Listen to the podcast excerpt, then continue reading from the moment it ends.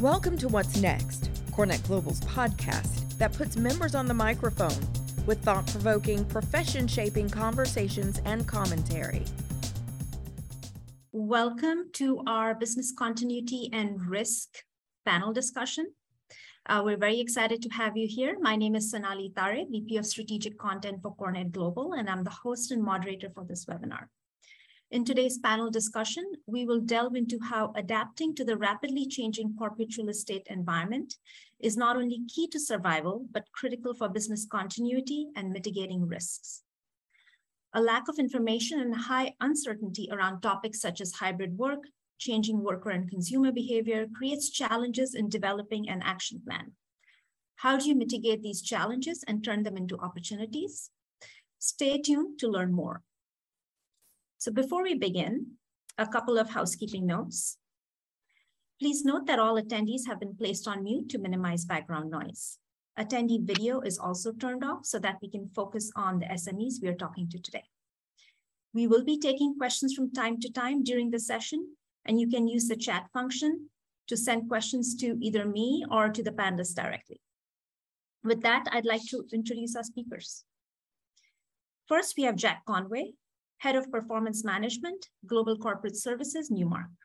Jack leads performance management for Newmark's, corp for Newmark's Global Corporate Services, or GCS Group, with responsibility, responsibility for procurement, vendor management, environmental health and safety, and other. His aim is to constantly improve outcomes for clients.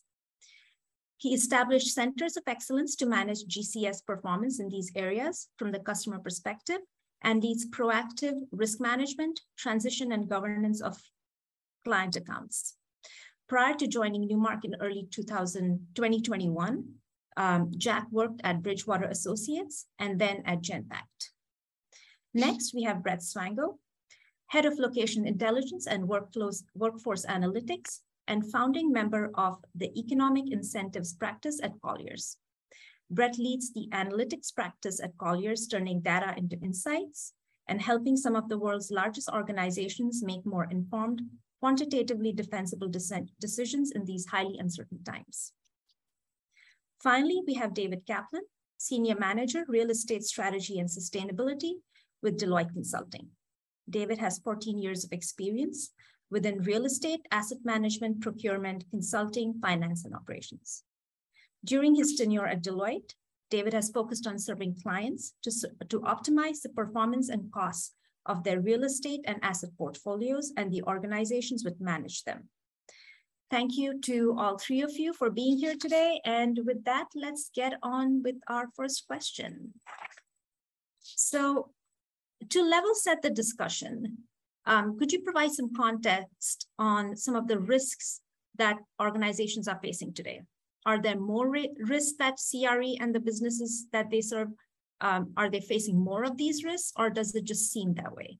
Yeah, I'm happy to uh, happy to jump in there. Um, I think we're in, you know, maybe the most volatile time, certainly in my career over the last 12 years, uh, between the, you know, the geopolitical, the environmental, the cyber. I mean, you know, obviously we have a, you know, kind of the first looming, like, you know, map, you know, potentially expanding uh, you know, major war of the last couple decades.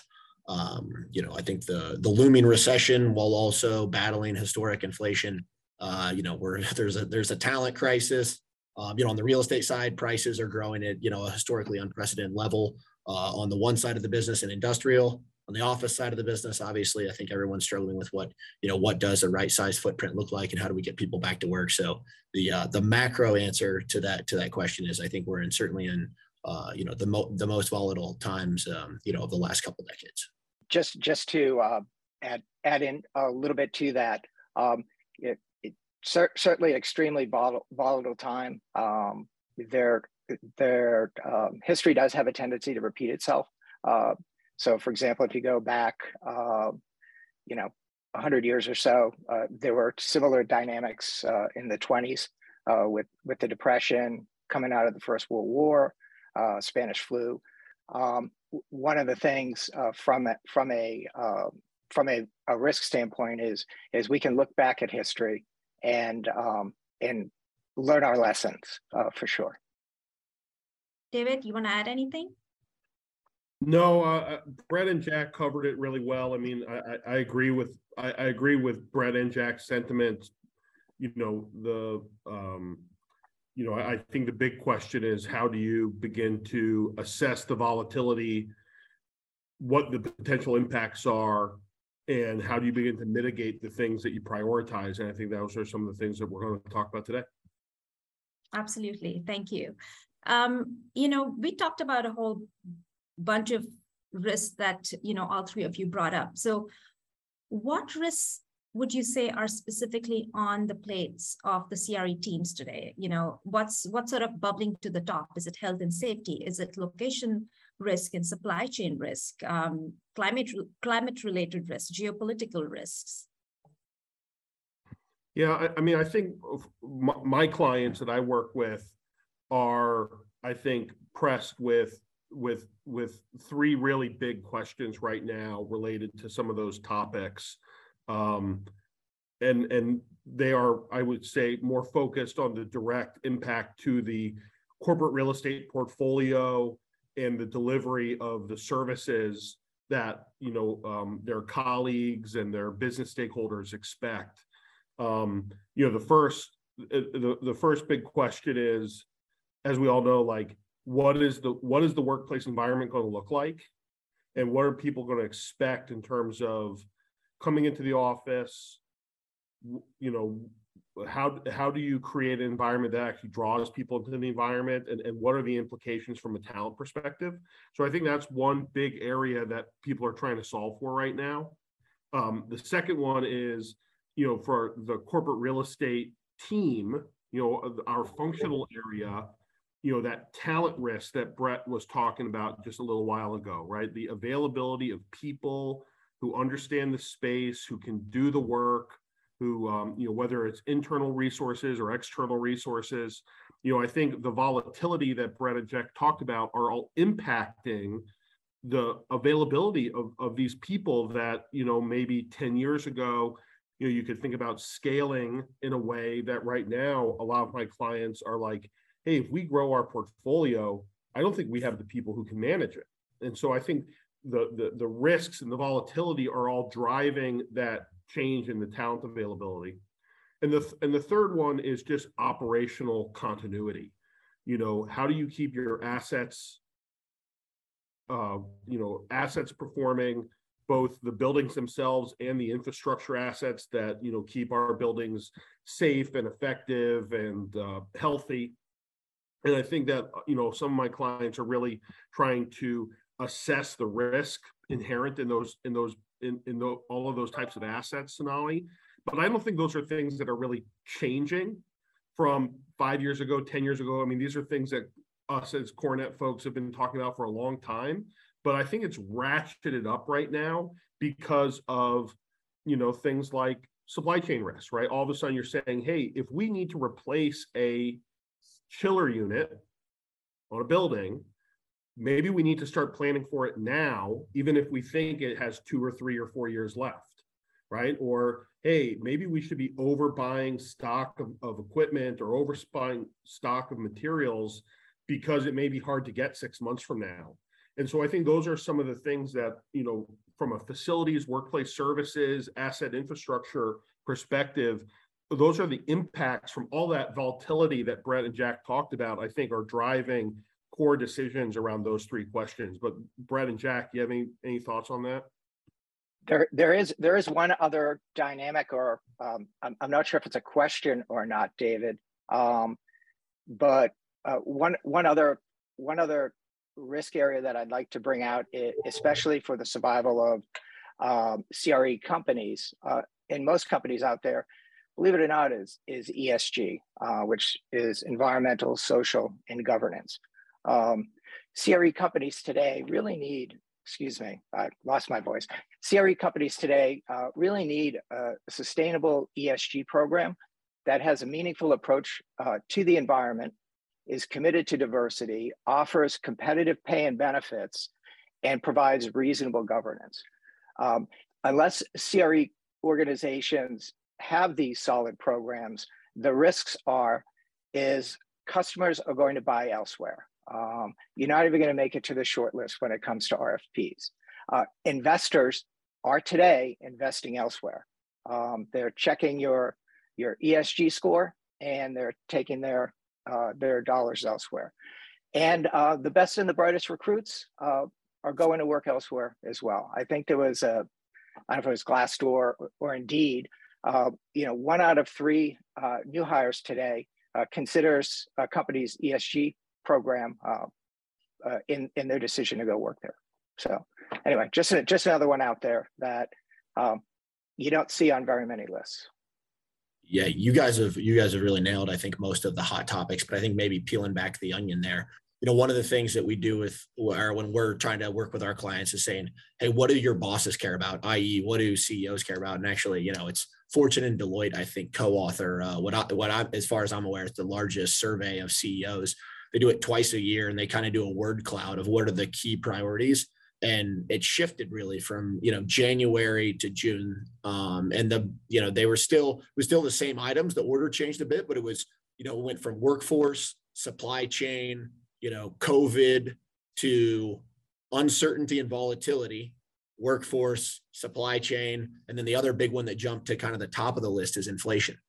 Right. So just thinking about okay, if the CRE professionals, how do we help our organization leverage that real estate portfolio? to start addressing those, you know, those business challenges that are certainly, you know, those are clearly top of mind at the C-suite. And we know that there's a trickle down effect, right? It's just a matter of time. I think the other kind of interesting thing is in these volatile times, right? These priorities are shifting so quickly and the world is so dynamic.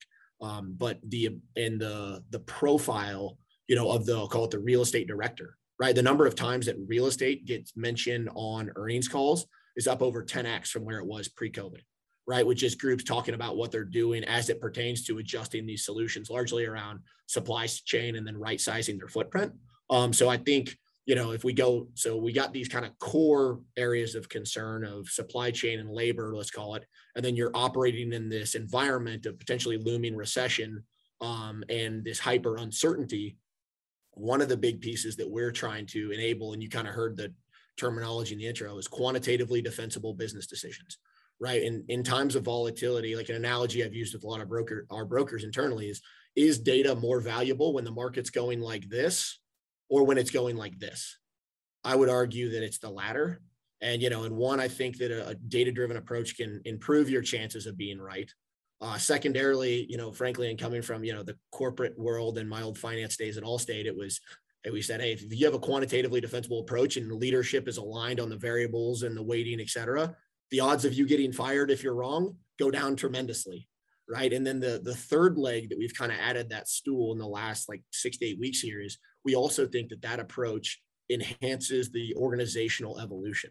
Right? You i mean again we're not going to be right in all of our decisions whether we're extending whether we're pushing into new markets but ultimately if you do have that quantitative approach you can say hey this worked really well oh we need to start disproportionately weighting not just the availability of talent, but oh, we need to really start looking at the quality or the competition in those markets.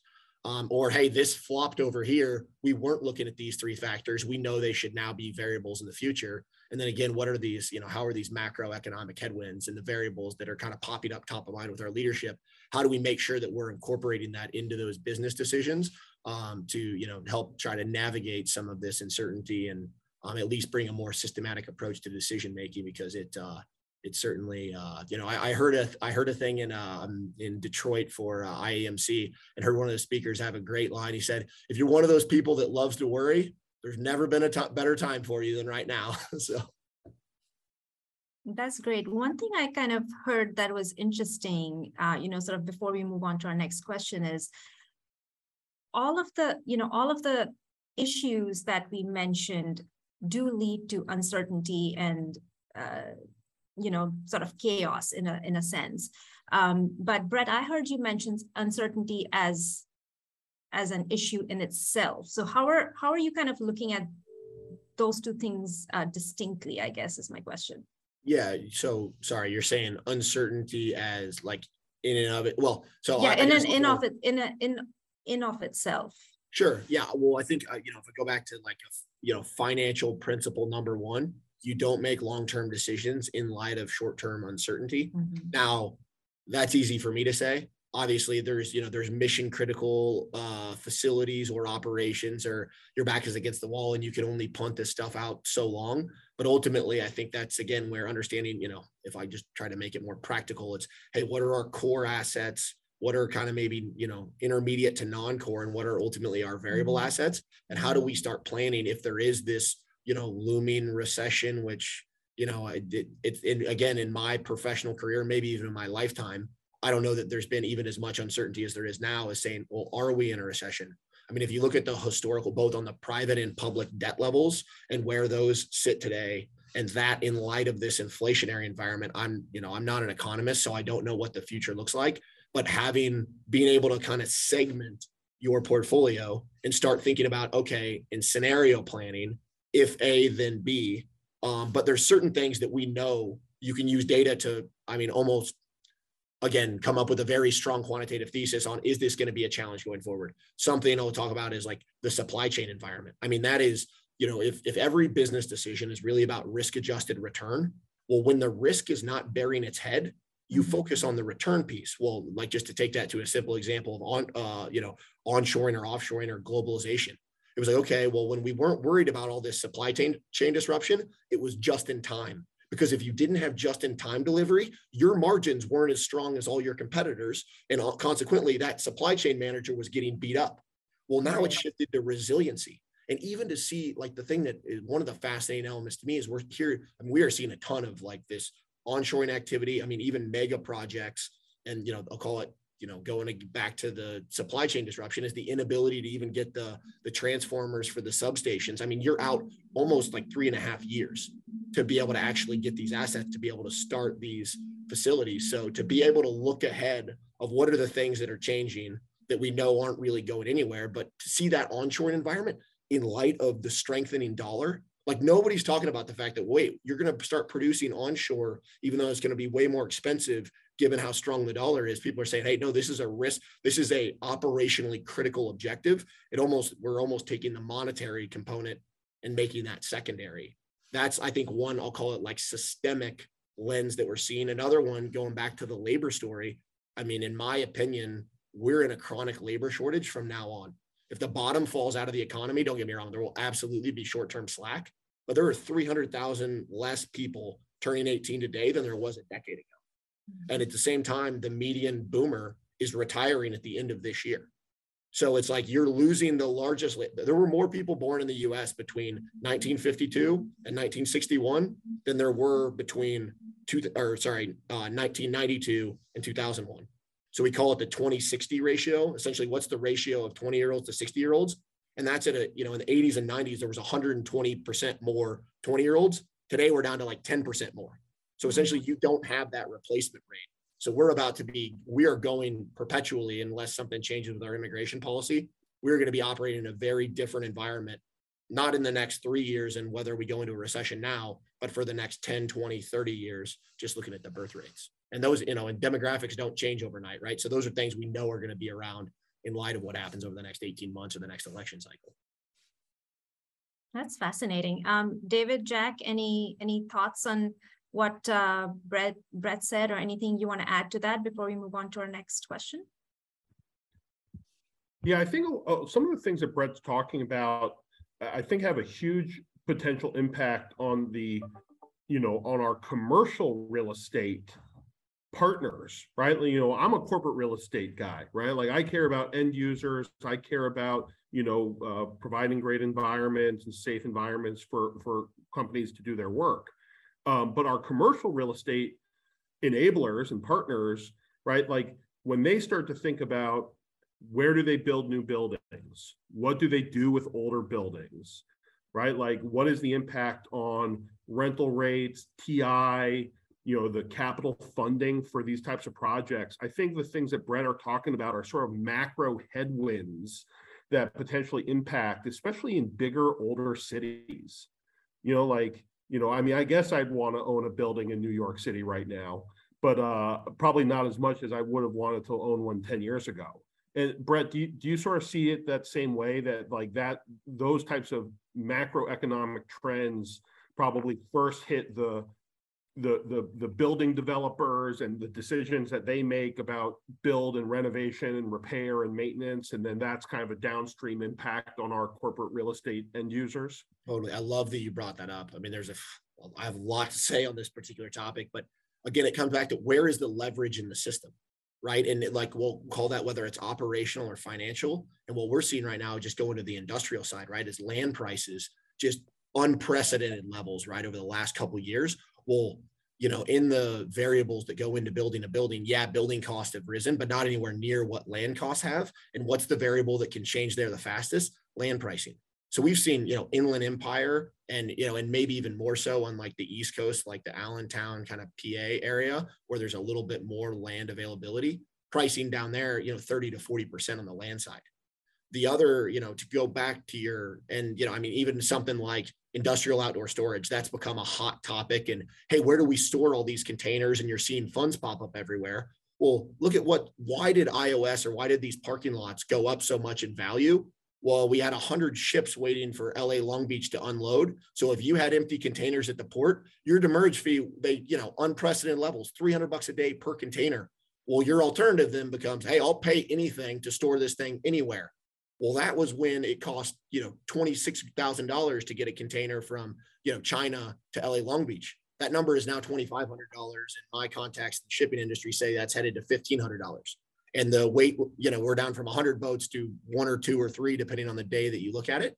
So these supply and demand dynamics are changing quickly. And ultimately, the way that component trickles down to pricing, depending on the asset class, I think varies greatly. Another one that I think is very under evaluated right now or is becoming much more top of mind with a lot of our corporate occupiers is owning versus leasing right i think the kind of the macro and that's a whole nother again probably whole conversation but macro it's hey is real estate core to our business or is it not core because if it's not core we should be allocating our capital elsewhere well all of a sudden again if everything's about risk adjusted returns we thought it was non-core when prices were going up two or three percent a year and it was very predictable hey, actually, our margins just got crushed because our we went to renew our leases and our, we're paying now 3x for our real estate that we were.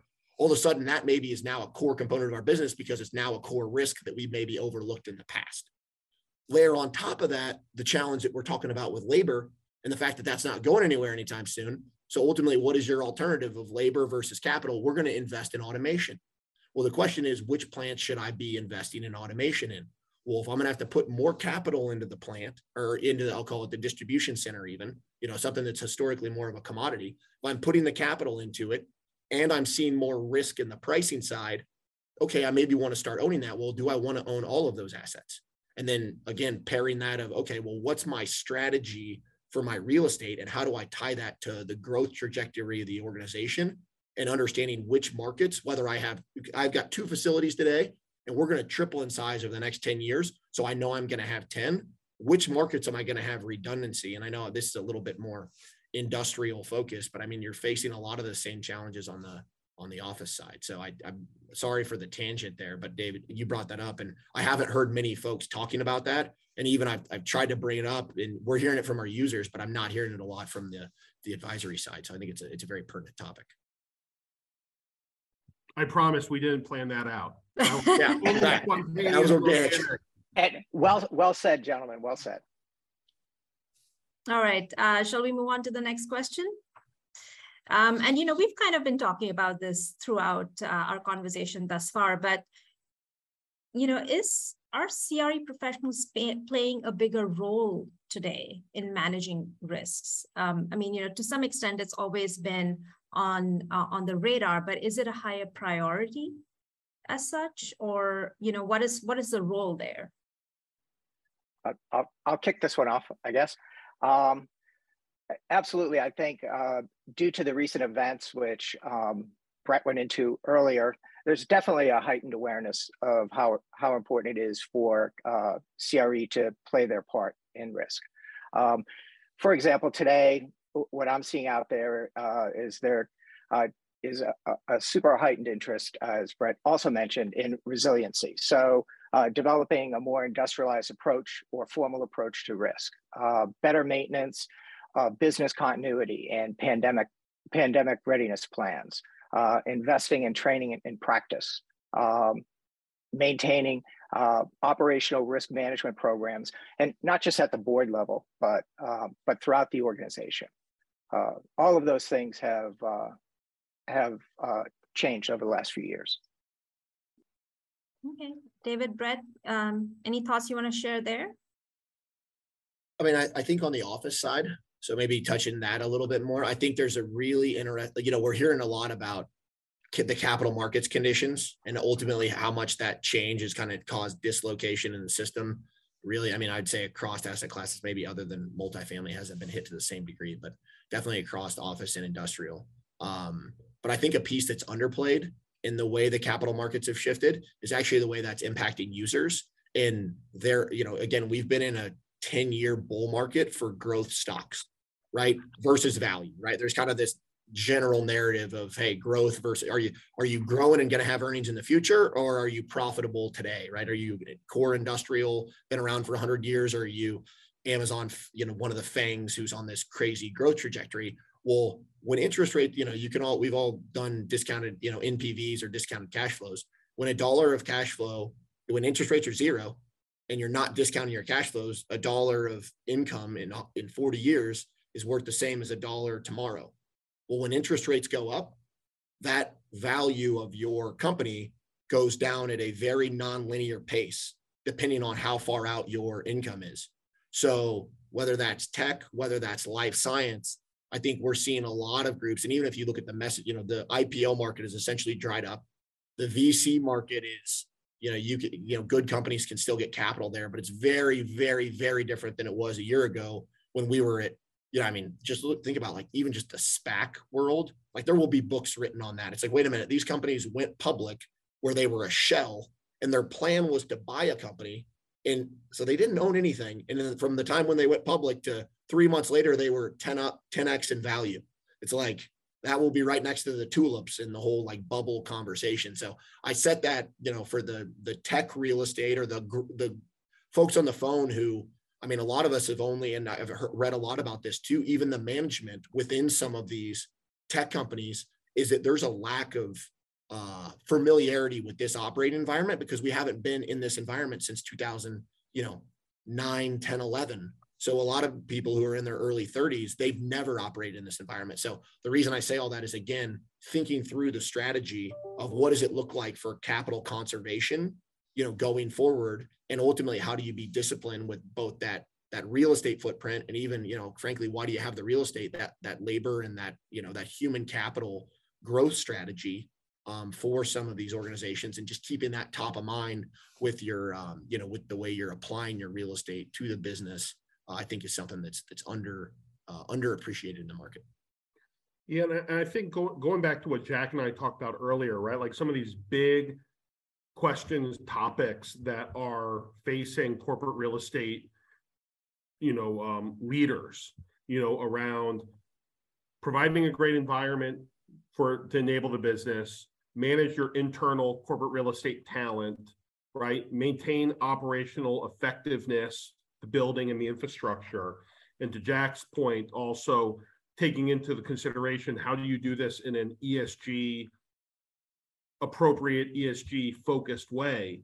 You know, if all of a sudden you add in Brett's, you know, thesis that things are tightening, right, and there's not as much money, and and where does that end up meaning for corporate real estate leaders?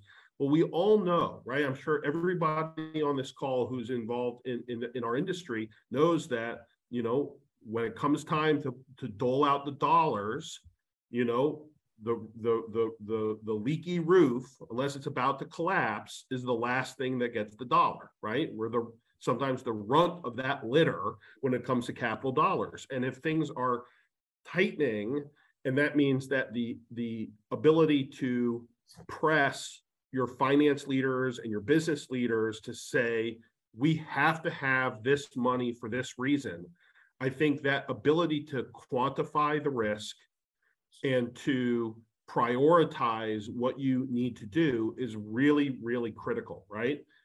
You know because the you know i think the companies that are really good at this sonali they have um, a, a risk matrix right? They have a risk matrix in place for their key infrastructure. You know, they have policies in place to say, we will replace this type of equipment on this type of a replacement cycle. I think companies that are good at this have a, you know, enterprise asset management system, oftentimes linked to their facility condition program so that they can rate their equipment and track it, not just in terms of like maintenance records, but also what the condition of it is from a third party or from some sort of center of excellence perspective on condition, end of life, repair versus replace types of decisions. And I think if you have those pieces in place, um, you know, you have a really good chance of being able to raise your hand in this capital tightening environment and say, I know times are tight. I know that this isn't a priority, but we have a program in place that says that we have to replace the boiler this year. And I don't mean to get it down into the, the, the nitty gritty, dirty underbelly of the building, but we all know that like from a business continuity perspective there are infrastructure elements that are critical right? Like you talk about manufacturing environments you talk about data centers you talk about even in the office environment right? Like in own, own environments you know if you can't provide those that basic infrastructure then everything else shuts down. And i think being able to articulate that in a programmatic way that's quantified and based off of data now you can't snap your fingers and make all that stuff come true, right? Like implementing a CMMS system or EAM system can take a year, right? But I think if you're not, if you don't have that now, you need to be thinking about how you build that pro, those types of programs in place. If yours is underperforming, you don't have good data, you have problems with your data, you need to be thinking about how to bring that up to speed. If you don't have those types of governance and programmatic elements to say how do we evaluate risk? How do we prioritize capital?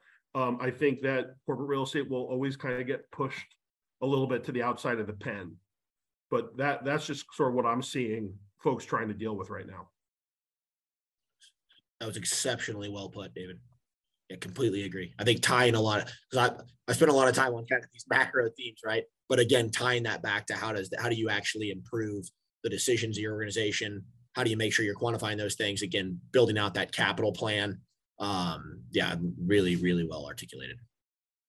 And that was you know kind of a good segue into what was going to be my next question. So brett uh, jack if you have any uh, thoughts around this do let me know. Um, you know what are some of the best practices? And david kind of already a little bit that cre professionals are using to manage risks um, in general and then how are they managing some of those top risks more specifically? So kind of a two, you know, two-sided question. Um, I I could do a general, uh, more services related uh, rendition of this, and then, you know, Brett, David, please uh, join in.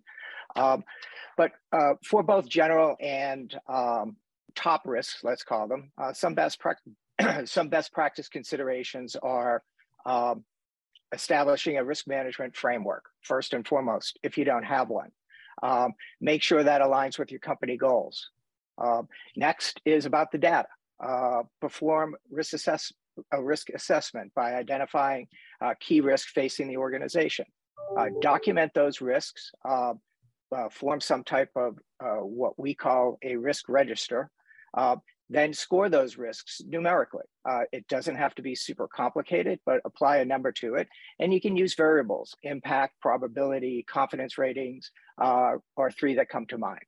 Uh, prioritize based on your risk scores. So uh, understand which risks are uh, gonna have the largest impact or have the highest probability of occurring. Uh, then allocate resources depending upon budget. You know, there's that, you know, there's that budget conversation that has to take place. And uh, sometimes you're going to have to risk accept uh, some of these risks as well, uh, because when it comes to uh, a cost prohibitive risk, uh, you know, you, you, have to make those you have to make those decisions quantifiably, of course. Uh, establish controls to prevent the risk from occurring. add mitigation plans to minimize bad outcomes. have risk ownership. there's got to be a name associated with with a risk um, a responsible party a responsible person responsible department um, and then uh, review, make them part of your governance. Make the, the risk program part of your governance where it's updated periodically. Um, I mean, we see once, once a risk program is developed, there's a lot of work to develop it. Uh, but once it's up and running, uh, it's pretty it's pretty easy to maintain. Um, you know, quarterly cadence, annual reassess uh, type of approach. So, anyway, uh, from a general best practices standpoint, that's uh, uh, what I see out there.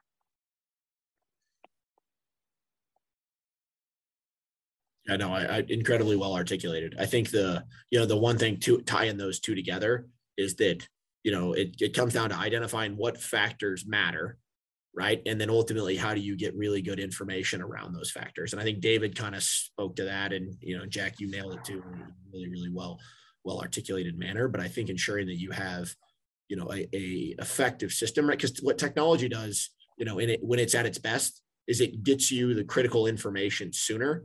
And again i think that probably all of us on the phone would agree that the rate of change in the world is accelerating so, you know, obviously, I, you know, one thing that I do tell our brokers internally is that right now the variability between the average broker and the 90th percentile broker is going to expand dramatically. So there's it's a you know it's a big opportunity, and I think you see the same thing for I'll call it real estate organizations and even operating companies as a whole. Is in these times you do really separate kind of the wheat from the chaff, and I think a big lever on that is applying the right expertise with the right, you know, I'll call it level of intelligence and or data so that, you know, you can, you know, you as an organization can be, you know, you're doing the planning. So you're intentional and you're also have best in class in information. So you can be really adaptive in this, in this hyper dynamic environment. That's great. Um, you know, our before we go into Q and A, um, I had one more question, and this is, uh, you know, something we discussed uh, earlier. But how do you how do you turn these risks and these challenges into opportunities? And how do you use the change that um, that we're all facing? How do you use that change to your advantage? Yeah. So uh, one one thing that I think was interesting for the, I mean, one of the many things that was interesting for the corporate real estate industry coming out uh, of the pandemic was, um, I think it put a spotlight on our on our functional area in a way that maybe it hadn't in a long time for most companies. You know, when you all of a sudden the CEO and the CFO and the head of human resources start asking questions like, how many seats do we have? What's our occupancy? How do we track occupancy? How do we make sure that the people who say they're coming into the office do come into the office? What's a hybrid model look like? I mean, I think all this stuff got elevated really rapidly to um, to the C-suite and, and even board level discussions, right? Because it had talent implications and health and safety implications and and market facing implications. And so I think your your question is around how do you turn the challenge into an opportunity? I do feel like in our industry right now, the corporate real estate industry, we we have been given this this this moment in time when asking for new data systems, asking for um, you know, to look at your service provider uh, relationships and, and seeing how you can enhance or bolster that.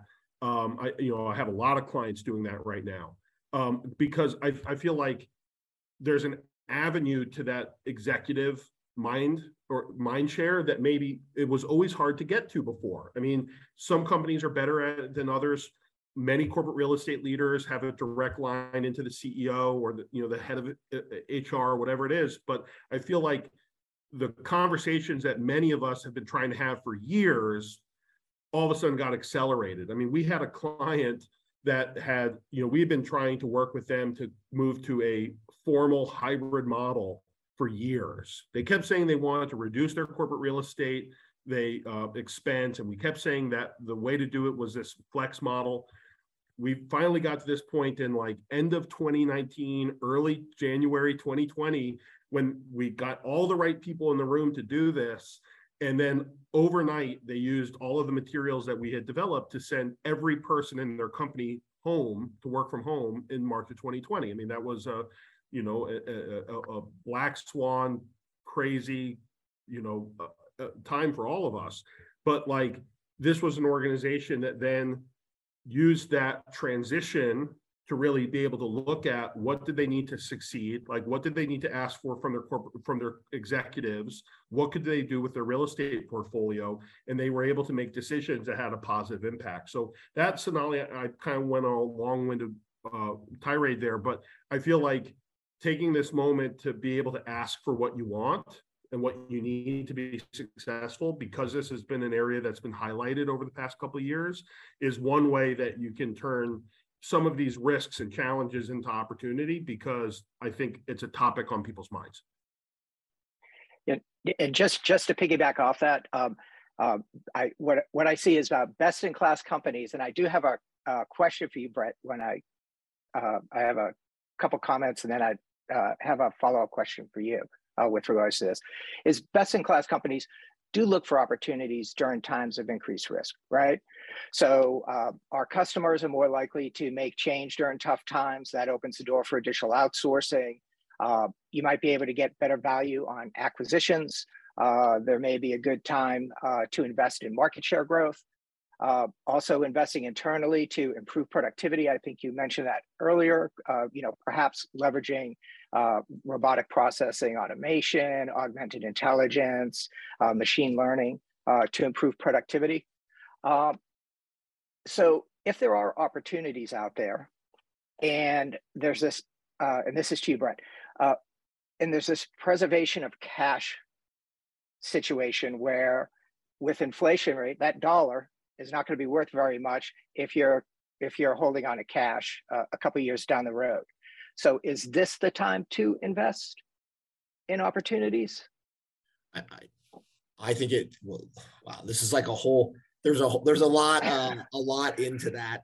Um, I would say it depends on where you are as an organization, right? Like I mean, who, the groups who are going to or who will be, and the clients that we're talking to who are really looking at this as an investment opportunity is those who are really financially disciplined coming into this and had really strong balance sheets because they were looking at fact i mean again sorry to go back to the industrial side but i think it's a decent example. If you look at the top three absorbers of commercial or of industrial real estate last year their combined or their average price to earnings multiple was about 50 right? Versus the historical average of the s&p 500 around 20 so essentially what that tells me is those those companies were growth companies right? They were valued based on growth.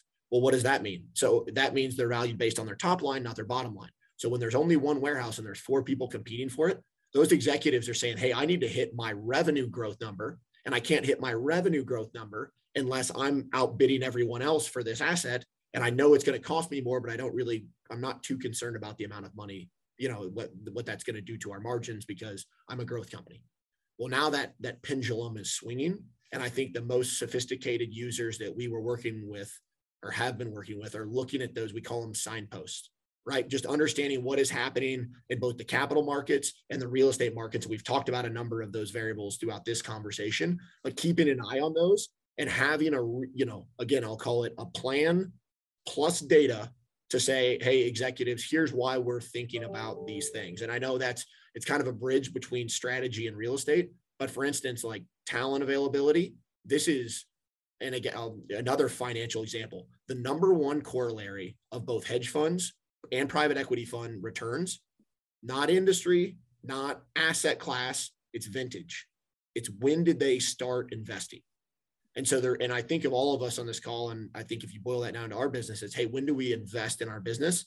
And so the fact that things are going this way as long as you're making, you know, as long as you're looking at the right trends and making the right bets, I think it's a massive opportunity because all and and even for us personally on the phone, if you ever look at your like 401k and you're like, oh my gosh, this is an absolute nightmare. Well, it's if, as long as you're gonna, as long as you don't need that money today, it's actually like you want to be buying when the market is lower. So right. it actually is a good thing, even though it doesn't feel good. So again, again, not everybody is in a position to do that because hey, you know, we were actually, you know, let's you let's say you're a hyper growth tech company and you're planning to raise capital in 2023. You're in a very different spot than the group who just raised capital in 2021, and now you've got five years of burn rate. So I think your ability to invest. So it's it's really specific to the organization. But I, again, that's where, and again, I'm probably disproportionately biased, but I think having that plan and having the data to support that plan, and to your point, David, having the systems, and to your point, Jack, having the risk mitigation strategy around those variables, I think it's an, I mean, uh, frankly, I think it's a fascinating and an awesome time to be in our space because I think the ability to differentiate in a otherwise relatively, I think some view it as like a commoditized component of the business is never been greater than right now. That's a great conversation. Um, any any final thoughts on that uh, before we see if anyone has questions uh, on the line? Okay, um, so you know if if you have questions, uh, do send them to us via chat. Um, you know if you want to be unmuted to um, to ask a question via audio, we can uh, arrange for that too. But probably the best way is for you to just send us questions via chat, and we'll read them out. So one question we've got is, you know, we've talked a little bit about where we are today. Um, where does CRE or what does CRE need to keep an eye on for the next 5, 10, 15 years? What's, you know, what's on the horizon that's going to be tricky? Well, uh, um, I, I think it depends a little bit on what industry you're in. Um, so I, you know, I think of like, you know, I work a lot with healthcare clients, right? And so they, they think about their real estate space differently than the tech companies do, which is different than your your banks or consumer product companies. I I, I think based off of a lot of the macro trends that we've just been talking about, demographics, the growth or shrinkage of uh, real estate markets and and and and how that might impact you know the availability of the buildings that you want to to inhabit. I, I first and foremost am thinking about are you in the right place for the talent that your organization needs?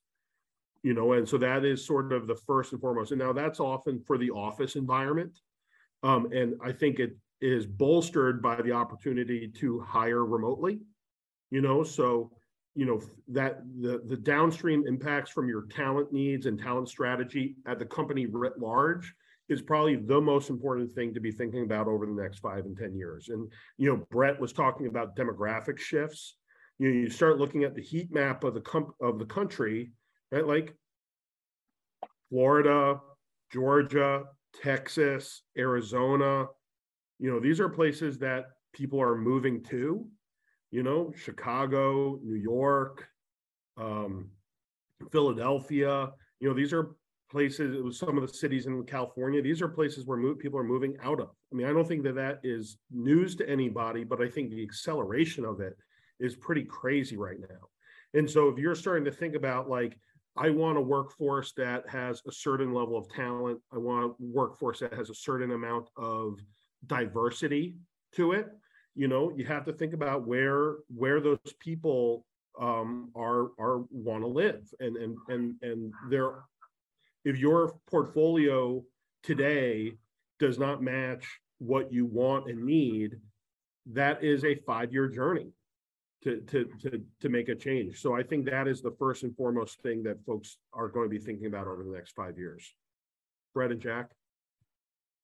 Um, I, I, I second I second the the labor market, uh, especially after listening to uh, Brett a little earlier. I mean, I feel the pain every day, um, and um, with those macro macro trends, uh, you know that that from a risk standpoint is uh, something certainly to keep an eye on, uh, since it's a generational kind of thing for sure.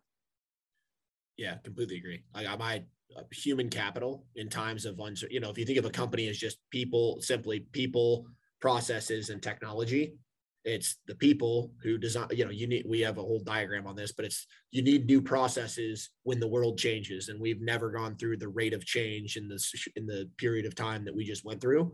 So there's a need for new processes and ultimately new technology. Well, who you know the value of human capital in times of you know volatility is when it's at its absolute peak and i think you know David's point of uh, you know thinking about where is your portfolio today and where should it be. I mean, we're doing we've a number of our large clients have said, forget we even have a real estate portfolio.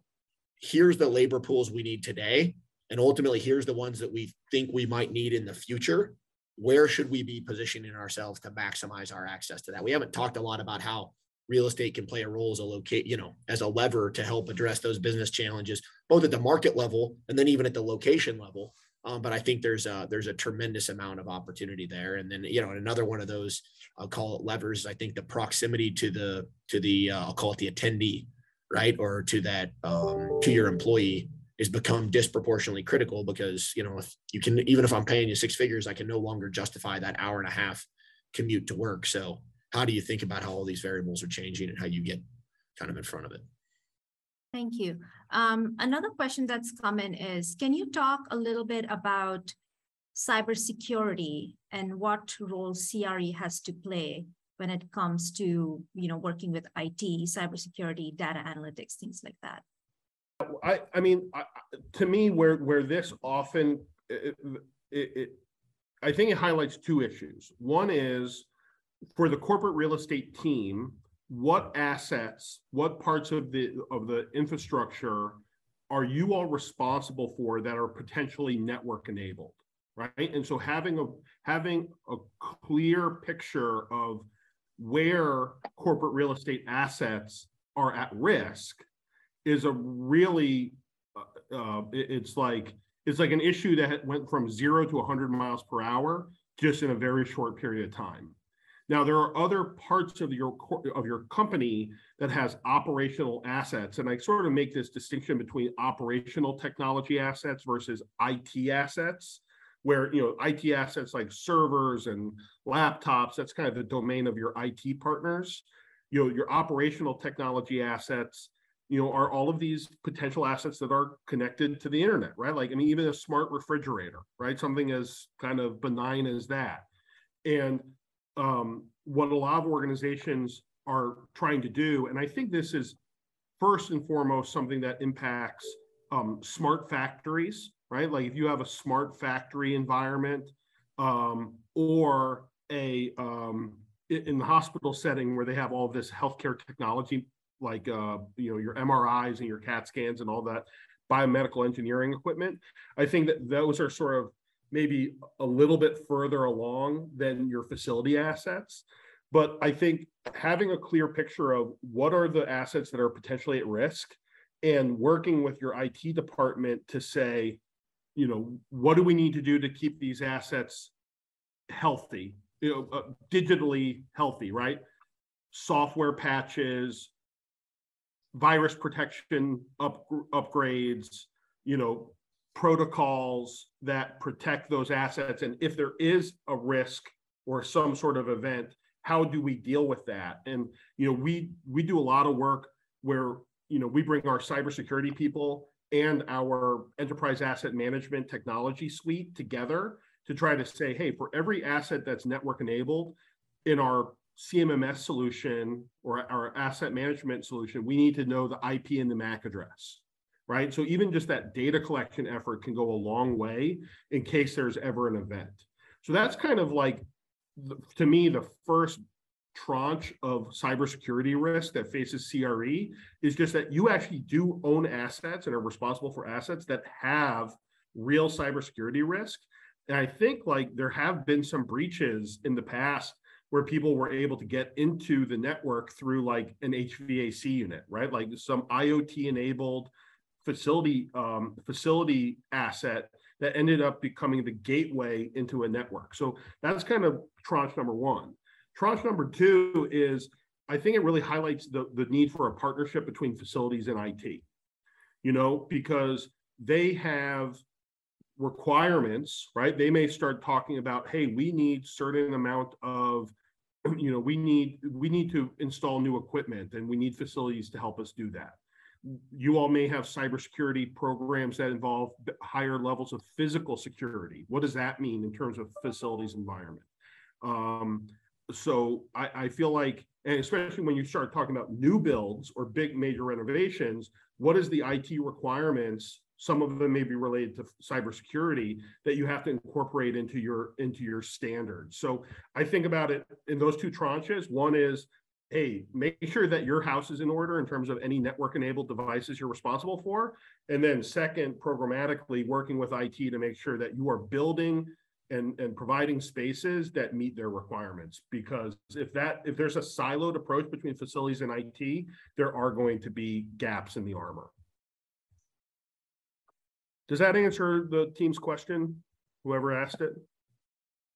If there's a follow-up, I'm happy so. to to talk more about it offline. No, I think so. I think um, looks like that uh, that that was the response we we're looking for. But no, thank you so much for that. Um, and we're pretty much at the end of our time. So um, David, Brett, Jack, any final thoughts before we uh, before we close for the day? Um, just just one additional thought on the cybersecurity piece. Uh, uh, one one of the big trends we're seeing out there is productivity automation, and um, with regards to uh, back office, front office, client facing, uh, every everywhere we're looking. So the corporate real estate uh, or commercial real estate industry is becoming more and more reliable on technology to conduct everyday business. And as over the next five or ten years, this is going to be uh, an area uh, where how do we how do we uh, maintain our capabilities when there is a cybersecurity incident, and that that is uh, something's looming uh, in the go forward risk register for sure. Yeah, my, my last comment would probably actually could be back to some of David's comments earlier of what a great time to be ready to make that ask from leadership, right? It's kind of never been a point where we're more in the spotlight, but I think the ability to build that business case in a really intentional manner to, to be able to articulate here's what's at stake and here's how what I'm trying to achieve ties to the organizational objectives or concerns or the risks that are on the the forefront. I think that's uh, that's a really critical piece of the puzzle, but also a really really great opportunity right now. And the one piece I will add to that too is a lot of this is related to digital transformation. And if you look at the data points regarding the investment in digital transformation, I mean the numbers have been crazy the last two years. So again, kind of thinking about how you position the ask in light of what the organization is trying to achieve uh, in some of these macro headwinds, I think is a huge huge opportunity for those on the call.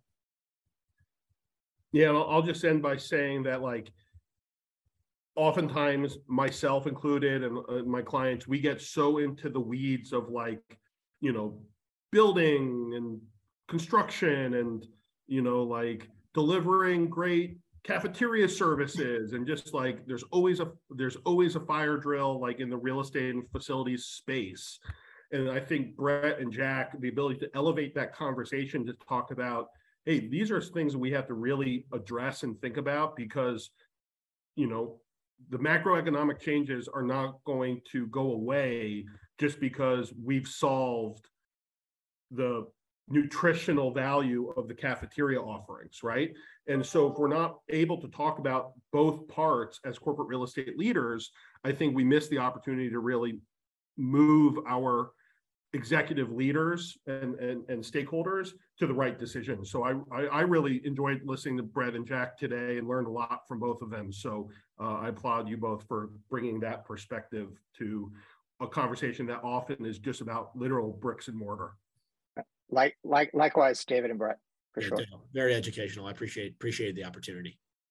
And thank you to all three of you for being here. It was a great conversation and uh, we appreciate the time you took to share your thoughts and your insights. And a big thank you to Colliers, Deloitte, and Newmark for their partnership.